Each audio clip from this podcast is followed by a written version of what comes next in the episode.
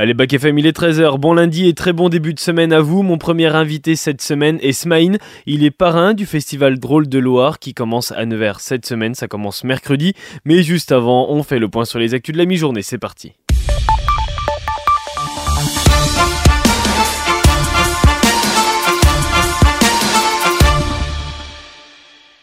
Et on commence avec l'actu mondiale et les forces israéliennes qui continuent leur opération contre le Hamas dans le nord de la bande de Gaza. Ils visent à libérer des otages en échange d'une trêve dans les combats. De violents combats ont eu lieu hier encore dans le centre de Gazaville.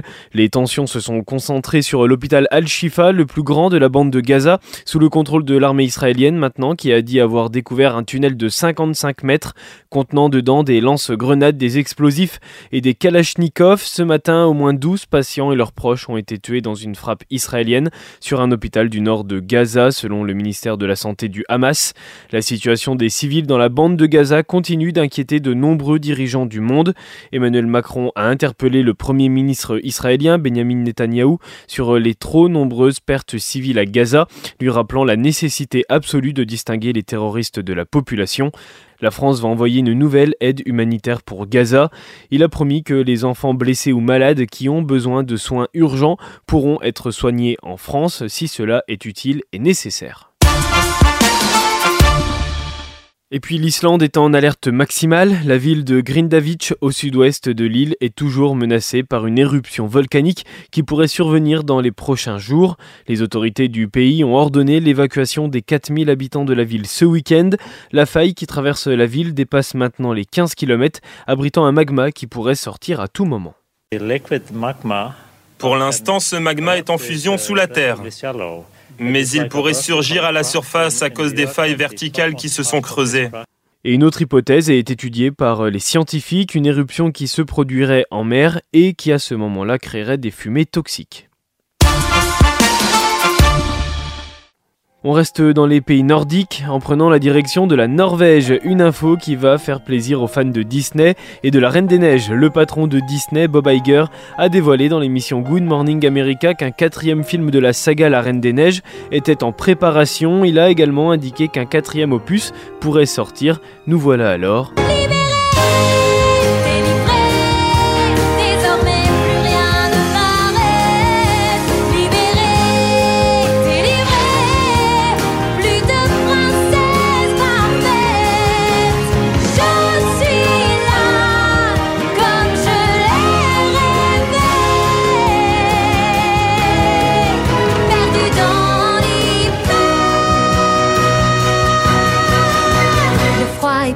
le prix de la liberté. Et on revient en France. Aujourd'hui, 20 novembre, marque la journée internationale des droits de l'enfant. Elisabeth Borne va présenter le nouveau plan du gouvernement contre les violences faites aux enfants sur la période 2023-2027. Elle présidera dans l'après-midi à Matignon le troisième comité interministériel de l'enfance, lancé en novembre l'année dernière. En présence de 11 membres du gouvernement, ce comité a pour thème prioritaire le plan 2023-2027 contre les violences qui succède au plan lancé en 2020 et puis le renforcement renforcement aussi de l'action de l'État en faveur des enfants protégés et vulnérables. Beaucoup d'actions se font partout en France aujourd'hui à l'occasion de cette journée internationale des droits de l'enfant. C'est le cas à Nevers et on en parle avec Iris Gallois. Elle est chargée de l'enfance et de la jeunesse à Nevers. Ce sera juste après mon invité du jour. Et la plus grande usine de production de plastique recyclé en France vient d'ouvrir à Messin en Meurthe-et-Moselle. Un plastique qui sert surtout à fabriquer des bouteilles d'eau et des barquettes alimentaires ou du textile aussi. La société affiche l'ambition de devenir le plus grand industriel indépendant en Europe producteur de granules de plastique recyclés à partir de paillettes concassées pour servir notamment les marchés de l'agroalimentaire ou des cosmétiques.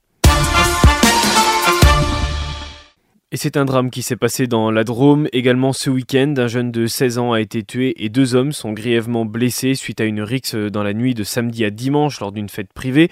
Ça s'est passé à Crépole dans la Drôme. Au milieu de la nuit, un groupe d'individus extérieurs ont cherché à rejoindre cette soirée dans la salle des fêtes de la commune dont ils se sont vus interdire l'entrée par un vigile. Le vigile, lui, a été blessé et un jeune homme de 16 ans est décédé. L'enquête a été confiée à la gendarmerie. Le groupe d'individus n'a pas été retrouvé à ce stade. Maxence a un jeune homme de 18 ans et un ami du jeune homme décédé témoignent de cette horreur hier sur TF1. J'ai vu des grosses flaques de sang, un videur qui s'est fait trancher les doigts, qui s'est fait trancher le poignet, euh, un de mes collègues qui s'est fait pris un coup de couteau euh, dans, le, dans la dorsale droite, mon meilleur ami qui était en train de faire un massage cardiaque. C'est les pires sensations du monde. Et c'est à partir d'aujourd'hui que deux enquêteurs reprennent du service. Canal Plus diffuse à 21h les premiers épisodes de Pamela Rose, la série avec Cadmerade et Olivier Barou. Dans cette comédie policière de 9 épisodes, Cad et O, les deux agents du FBI, Bullet et Riper, enquêtent sur un serial killer de youtubeurs. Cadmerade et Olivier Barou s'amusent avec ces deux personnages depuis 1993 lorsqu'ils étaient à l'antenne de WeFM. Ils sont de retour en version plus moderne bande-annonce. J'ai besoin d'agents confirmés pour cette enquête, des volontaires. Cette affaire est pour nous Autrement dit, on a affaire à un tueur en série, Bullet. Mais ça, c'est dégueulasse. Tu m'avais promis plus d'enquête de terrain. Une allée de l'hélium peut s'avérer fatale. Est-ce que tu me mens, Richard? Pas du tout. Enfin, on parle de toi partout aux infos. Elvis Presley? Je vous préviens, si vous ne dénoncez pas votre petit camarade, Ça, c'est l'Amérique que j'aime. Et là, j'ai combien de doigts? C'est beau une ville la nuit. Vous avez gardé vos lunettes de soleil.